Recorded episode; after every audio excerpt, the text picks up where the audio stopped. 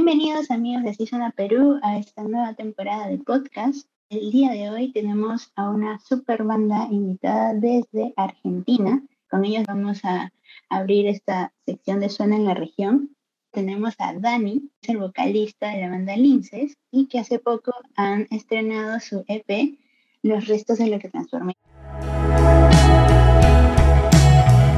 Hubiese querido que el tiempo perdido pudiese volver, tirar los recuerdos, borrar el pasado que fue ya no es. Todo lo que es mío se ha ido contigo y no sé qué hacer. Perdón, hoy no estoy bien. ¿Qué tal, Dani? Bienvenido. Hola, ¿cómo estás? ¿Todo bien? Muy felices de tenerlos por aquí. Muchas gracias por recibirnos. Es que hace poco también han estrenado el videoclip de Entender, hace una semana más o menos. ¿Qué tal? Cuéntanos cómo ha sido el recibimiento de esta producción. Muy bien, la verdad. Sí, lanzamos Entender, que es el último sencillo del EP, así que estrenamos con todo el EP juntos ya y el videoclip de Entender. Y muy contentos. La verdad que se viene recibiendo muy bien. Estamos también en la vuelta a los shows en vivo, acá por hacer la presentación del EP, así que la verdad que súper felices. Es un EP que trabajamos hace 2 años y que termine de ver la luz y poder salir, la verdad que nos pone muy contentos. Me gustaría empezar conociendo un poquito de los orígenes de la banda. Si no me equivoco, su primera producción la lanzan en 2017. No sé si por ahí nos quisieras compartir un poquito de los orígenes. Sí, empezamos más o menos en 2015, 2014, y lanzamos algunas canciones así más en formato demo, pero nuestro primer álbum es Sobre lo Profundo, que salió en 2017, como vos decías, y ahí sí éramos un cuarteto. Tocaba Franco Grichetti, mi hermano tocaba el bajo, que fue de los integrantes que más perduró hasta esta última formación, en la que después ya quedamos con Luqui a dúo. Y Luqui más o menos se sumó a fines del 2017, así que ahí empezamos como a trabajar con él, y a partir de eso estuvimos trabajando como en formato cuarteto, y recién en 2019, a fines del 2019, adoptamos esta forma de dúo, que ahora la pasamos también al show vivo, porque antes veníamos trabajando como banda en formato dúo para las decisiones, para los trabajos y demás, pero ahora en el show en vivo también vamos a hacer 2. Por ahí estuve leyendo que tú te encargas de las guitarras, elementos vocales, Lucas también se encarga de los sintes, las programaciones y baterías. ¿Cómo ha sido para ustedes este trabajo para producir este nuevo EP con estos roles que ustedes tienen a nivel también de composición? ¿Cómo ha sido su proceso? La verdad que fue como el último trabajo que grabamos en formato de cuarteto de banda, donde Luqui también estrenó su primer composición, que es Quizás. La canción Quizás la escribió él y la compuso él. Y la verdad que estuvo buenísimo porque al trabajarlo con Pipe Ceballos en la producción y Martín Chan, nos orientaron mucho en la preproducción, digamos, antes de entrar al estudio, antes de grabar. Nos dieron mucho esa búsqueda de banda, de sonido en vivo, que nos hizo como profundizar el instrumento de cada uno, pero a la vez poder meterse en los instrumentos de los demás y empezar a pensar más el proyecto y más por la canción. Creo que ahí fue como más nuestro crecimiento sobre la composición y sobre el enfoque, ¿viste? Como que fue... Bueno, no a ver qué hace cada instrumento o muchos riffs o muchos sintetizadores o mucho nada, sino vamos a la guitarra con la canción, cantemos la melodía, la armonía y de ahí vamos para adelante a ver qué necesita y todo. Y eso creo que nos pegó mucho en las demás composiciones que hicimos ya con Luqui, porque los dos empezamos a trabajar más toda la producción de la canción, desde componerla en un instrumento, hacer la melodía, la armonía, hasta producirla, y en la pandemia nos hizo trabajar mucho a distancia, producir desde la computadora, ir pasándonos, che, hice esto, tomá, ¿cómo lo escuchás? Y es algo que ahora lo tuvimos que implementar mucho para el show en vivo, al ser 2, así que se viene todo dando de una manera extraña, pero con mucho aprendizaje, por suerte. Wow, buenísimo. Y me parece súper interesante a lo que has comentado, ¿no? A nivel de instrumentos, no solo enfocarse en uno, porque creo que al escucharlo sentimos esa armonía, una atmósfera que te brinda justo esta sinergia de cada instrumento. Y son 5 canciones, pero como que te genera unas ganas de seguir como que escuchando qué otra cosa más viene, ¿no? Pero sí hay un cierre muy, muy bonito con Entender. Y bueno, me gustaría también consultarte sobre quiénes están detrás. Por ahí he leído que no solamente se ha producido en Argentina, sino también tienen una parte muy importante que es a nivel de México, porque ustedes también, o sea, hay un significado muy bonito para ustedes México, porque ustedes también han tenido ya la oportunidad de llevar su música por ahí, haberse presentado, y justo llega pandemia y pues les detiene algunas presentaciones que tenían por allá. ¿Cómo es esta relación en su música? Al final, que veo que se ha complementado y se ha visto reflejado en la producción de este EP. Sí, la verdad que empezó más o menos en el 2017, que siempre lo que lanzábamos lo mandábamos a distintos países por las redes sociales, o buscábamos conectar con distintos artistas, distintas artistas o sellos, medios, y la verdad que se empezó a dar un vínculo especial con México. Comenzamos a trabajar en Afónico Music, que es un sello de Estados Unidos, y él nos motivó para hacer nuestra primera gira a México, y fuimos a participar de los MTV Push, y armamos toda una gira independiente alrededor, por varias ciudades con distintos artistas, que después algunos vinieron a Argentina, y la verdad que vimos que es un espacio con muchas oportunidades.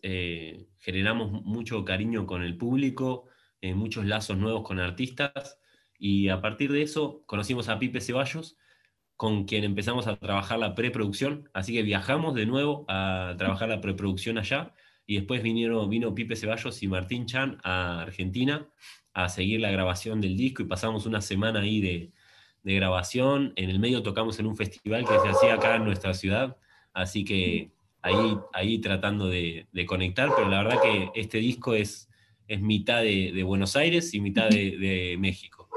Wow, qué chévere saber esa conexión que da la música, ¿no? Me encanta que haya tenido ese balance y se refleja justo en este EP. Y ya que nos estabas compartiendo que han tenido oportunidad de conocer a otros artistas, por ahí pues pude también escuchar Las Ruinas, el lado B, en el cual convocaron a otros artistas, incluyendo a un artista peruano que por acá conocemos mucho, que es Galabríe. No sé si te gustaría también comentarnos un poquito, tal vez, de cómo fue esta convocatoria, porque por ahí también vi a Soy Emilia, a Fus de Ley, que es una banda también de Argentina, que también hemos tenido la oportunidad de tenerlos por aquí. ¿Cómo así fue esta convocatoria? Porque me gustó mucho estas colaboraciones que nos presentaron. Qué bueno, sí. Ese EP nació y se hizo totalmente durante la pandemia. Ya teníamos este último EP que lanzamos listo, pero nos pareció que con todo lo que estaba pasando no sabíamos bien cómo llevarlo adelante. Entonces con Luqui dijimos, vamos a aprovechar a todos los artistas que conocimos en algunos viajes o que tenemos contacto, y vamos a hacer reversiones de nuestro EP Ruinas.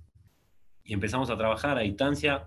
Seleccionamos a artistas que admiramos y que teníamos ganas de hacer algo con ellos, y así hicimos una producción para ese artista. Elegíamos qué canción, la producíamos en el estilo que hace ese artista, y le mandábamos las voces para que grabe voces, o nos mandaban sus ideas.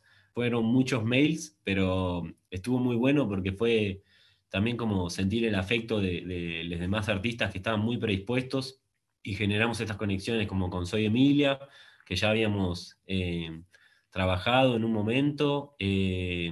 Bueno, Fus de Ley también, acá nosotros tenemos mucho contacto con ellos, somos muy cercanos, así que la verdad que estuvo muy divertido hacerlo.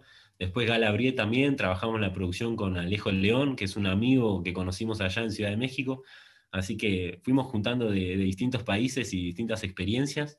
Y quedó ese EP que para nosotros es un montón. Parece como un montón de todo, ¿viste? Como de mucha gente, muchos estilos, muchas versiones, pero también condensa un momento nuestro de decir, bueno, acá estamos como Lynxes, esta es nuestra producción, lo hicimos plenamente en casa, y es todo nuestro trayecto hasta acá. Así que, re felices. Ya que tocaste este tema, me gustaría preguntarte sobre los orígenes de Lynxes como nombre, porque sí me parece muy curioso. Cuando encontré la música, decía, ¿cómo debo pronunciarlo? Lynxes, Lynxes, ¿cómo así nace? Claro. En 2014 más o menos, 2015, habíamos empezado con esa formación en ese momento a hacer nuestras canciones y necesitábamos un nombre para el proyecto y no sabíamos bien qué ponerle, pero sentíamos que capaz las canciones eran un poco más alternativas a la escena que estábamos viviendo en la ciudad, entonces queríamos un nombre un poco distinto y queríamos algo corto y diferente, y siempre como que las letras hablan un poco sobre la naturaleza o cómo expresarnos los sentimientos, lo que nos pasa, pero vinculados a la naturaleza, digamos, a nuestro entorno. Y Lynx, nosotros nos empezamos llamando Lynx, que es una constelación de estrellas, que dice que se necesita ojo de lince para poder verla. Entonces nos gustó como este segundo plano de tener que hacer un segundo acercamiento a algo, y también era corto y se escribía raro, y decíamos como, bueno, va a ser complicado, pero va a estar bueno. Y después, en un momento, decidimos con Luki, antes de lanzar este EP, hacer ese cambio a Lynxes, porque había muchos artistas en plataformas que se llamaban Lynx también, de otros países, y nos complicaba un poco para destacar en las distintas plataformas. Entonces aprovechamos el cambio de cuarteto a dúo y dijimos, vamos con Lynxes, más simple, y cambiamos la C por la X, y quedó un poco más alternativo. Sí, súper original. Y ya que hablamos de esto de plataformas, tecnologías, de hecho les tocó a ustedes este contexto un poco complicado, pero que nos ha ayudado también a aprovechar ciertas herramientas que nos da la tecnología, como las redes sociales. Quería ahondar un poquito en una de sus canciones que está dentro de este EP, que es Río, que trata de profundizar esa relación con nosotros mismos, pero también con aquellos agentes externos que tenemos también, por ejemplo, en las redes sociales ahora, que es un poco difícil desapegarnos. De alguna manera hay una cierta dependencia, tanto para seguidores o melómanos, público, para conocer nueva música, como para ustedes, artistas, difundirlo y llegar a nuevos públicos. ¿Qué nos podrías comentar sobre ello? Sí, es como vos decías, para mí toda esta situación de pandemia nos hizo también replantearnos un poco de hasta dónde o cómo o por qué lo hacemos, y creo que Río y el videoclip sobre todo también expresa un poco, ¿viste? En el video que dirigió Juliana Guglielmi hay como una búsqueda del video dentro del video, como jugar un poco con los medios tecnológicos, con cómo nos percibimos ante eso y cómo se ve de afuera y por qué. Y la letra también, y el EP en general, habla sobre mirar las cosas desde hoy, pero basándonos en el pasado, como sin dejar lo que fuimos.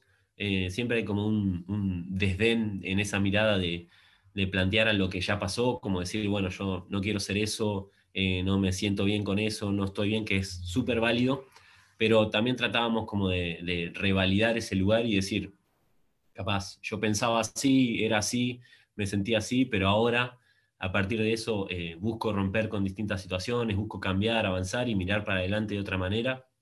Y creo que también es parte de esto de las nuevas tecnologías o cómo nos vinculamos. Como, para mí es un poco como estar más despiertos, no estar tan cegados por cómo son las cosas o cómo las veníamos haciendo sin planteárnosla. Y las redes sociales son algo que se prestan mucho a eso. A como, bueno, esto se usa de esta manera, entonces vos te tenés que mostrar así, expresar así, y hay mucha gente que se siente incómoda, que no se encuentra en ese lugar, y empieza a chocar y conflictuar con otros aspectos de la vida, y me parece que es fundamental, aunque sea replanteárselo, como muchas cosas. Y ahora que comentas estas decisiones del pasado que pueden influir ahora en tu presente y cómo ahora te ves, si tuvieras esta oportunidad de regresar a algún momento en la carrera o en la formación de Lynxes, no sé si a ti mismo o a algún integrante de la banda en aquel entonces, si tuvieras la oportunidad de darle un consejo, ¿cuál sería? Tal vez no cambiar algo, pero algo que digas, wow, esto en el futuro lo vas a tener, que no esperabas en aquel momento, ¿no? Sí, a mí mismo me diría, sobre todo, que como a no apurarme o estresarme tanto por los distintos procesos, ¿viste? De llegar a querer tocar, a querer hacer esto, a querer lanzar la música rápido, a querer como buscar todo, capaz que porque el entorno se movía más rápido o los distintos proyectos avanzaban en distintos lugares, como entraba en esa vorágine, pero también ahora aprendí mucho sobre que los procesos lentos y que cada uno lleva su proceso y su manera de las cosas, y creo que eso me fue haciendo transitar la música. O sea, no lo cambiaría porque creo que eso es lo que me enseñó también a mirarlo de ese lugar, pero sí me podría decir como, estate más tranquilo que va a estar todo bien. Wow, me encanta esa reflexión que nos acabas de dar, y sí, creo que a veces estábamos de pandemia muy acelerados, ¿no? Este P llega en un momento creo que preciso en el que todos estamos aún encontrándonos a nosotros mismos. Totalmente. ¿No? Me encanta. Sí. Regresando ya a este último EP, también mencionabas las personas que hay detrás de estos videoclips. No sé si te gustaría comentar esos detalles a nivel de fotografía, de concepto, material que ustedes han podido rescatar, sobre todo para estos últimos temas, ¿no? Qué bueno. Dale. Sí, la verdad que trabajamos con un equipo muy, muy lindo que conocimos de personas. 4 de los 5 videoclips los dirigió Juliana Guglielmi y Ailén Barrios, que creo que consolidaron muchísimo la estética de la banda en cuanto a la fotografía y los videoclips, y los llevaron a una estética que capaz queríamos y queríamos expresar y no podíamos bajar la tierra. Así que fue una convivencia muy linda, porque también generamos buenos vínculos con ella. No es que solo quedó una relación laboral, sino que pudimos avanzar y se pudo expresar y complementar lo que es una canción. Hoy en día, como decíamos, para las redes y los espacios de internet es como muy necesario lo visual o una decisión con la música, y creo que nos ayudó muchísimo. También en la parte de vestuario trabajamos con Carla Andrea, que es una diseñadora, un diseñador sustentable de acá de la ciudad, y también nos ayudó muchísimo a encontrar nuestro estilo y enfoque. Y ahora vamos a plasmar todo eso en los shows en vivo, así que estamos súper motivados porque va a estar increíble, y creo que logramos un buen entorno de trabajo y de comunidad, de equipo, que se va a poder mostrar muy lindo. Ya empecé como que a alucinar cómo sería un concierto de ustedes, y qué genial. Entonces, ¿ya están coordinando algunas fechas? ¿Aún no hay? ¿Tienen alguna ya lista? Ahora vamos a presentar el EP primero en nuestra ciudad, acá en La Plata. Vamos a tocarlo el 9 de noviembre en Pura Vida. Esa va a ser la primera presentación. Después lo vamos a tocar en la ciudad, en Capital, en Buenos Aires, digamos. Y estamos planificando Rosario y Córdoba. Y la idea es en marzo poder estar en México. Estamos volviendo a reorganizar la gira que se nos había apagado con la pandemia. Así que muy contentos de poder volver a esa sensación de tocar en vivo. La verdad que no aguantamos más, y con todos los cambios que pasamos, como un montón de personas, creo que se va a poder dar un show muy lindo y una conexión con la gente hermosa.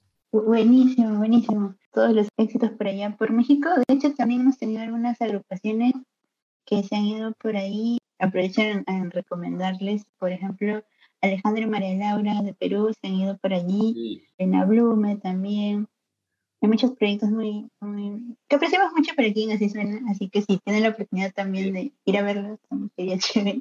Y ¿por qué no también tenerlos ustedes por aquí en Perú, en algún tipo de festival que organizamos por aquí, independiente? Sí, tenemos muchas ganas de ir, y conocemos bastantes personas y artistas de Perú, y es como nuestra próxima meta, así que ojalá podamos estar por ahí pronto. Antes de cerrar esta entrevista, no sé si quisieras recomendarnos algún tipo de película, un libro que durante esta etapa de pandemia te haya marcado mucho, una canción o una propia canción de los Lynxes también puede ser. Bien, voy a recomendar 2 cosas. Bueno, sí, una canción voy a recomendar y un anime, si no te molesta. Sí, dale. Un anime que se llama XXX Holic. que la verdad que es, me gusta muchísimo y es bastante experimental o muy profundo, como bastante psicológico, digamos. Y una canción de Lynxes para recomendar de este EP, yo creo que Quizás, porque es la primera que escribió Luqui, y la verdad que cuando la canto y la tocamos en vivo o la ensayamos, me transmite mucha emoción estar pudiendo que pueda mostrar su canción y poder tocarla, y creo que está buenísimo y representa muchísimo el EP y la actualidad de Lynxes. Buenísimo, Dani. En verdad ha sido un gustazo tenerte. Esperamos que cuando ya termine su gira por México volvernos a tener por aquí para saber esa experiencia, ¿no? De haber lanzado el EP y presentarlo también por allá, así que gustosos de tenerlos por aquí. Buenísimo. Muchísimas gracias por el espacio y por la entrevista. La verdad que es muy importante que le den lugares a proyectos y que siempre estén ahí para apoyar. Así que la verdad que muchas gracias por el espacio.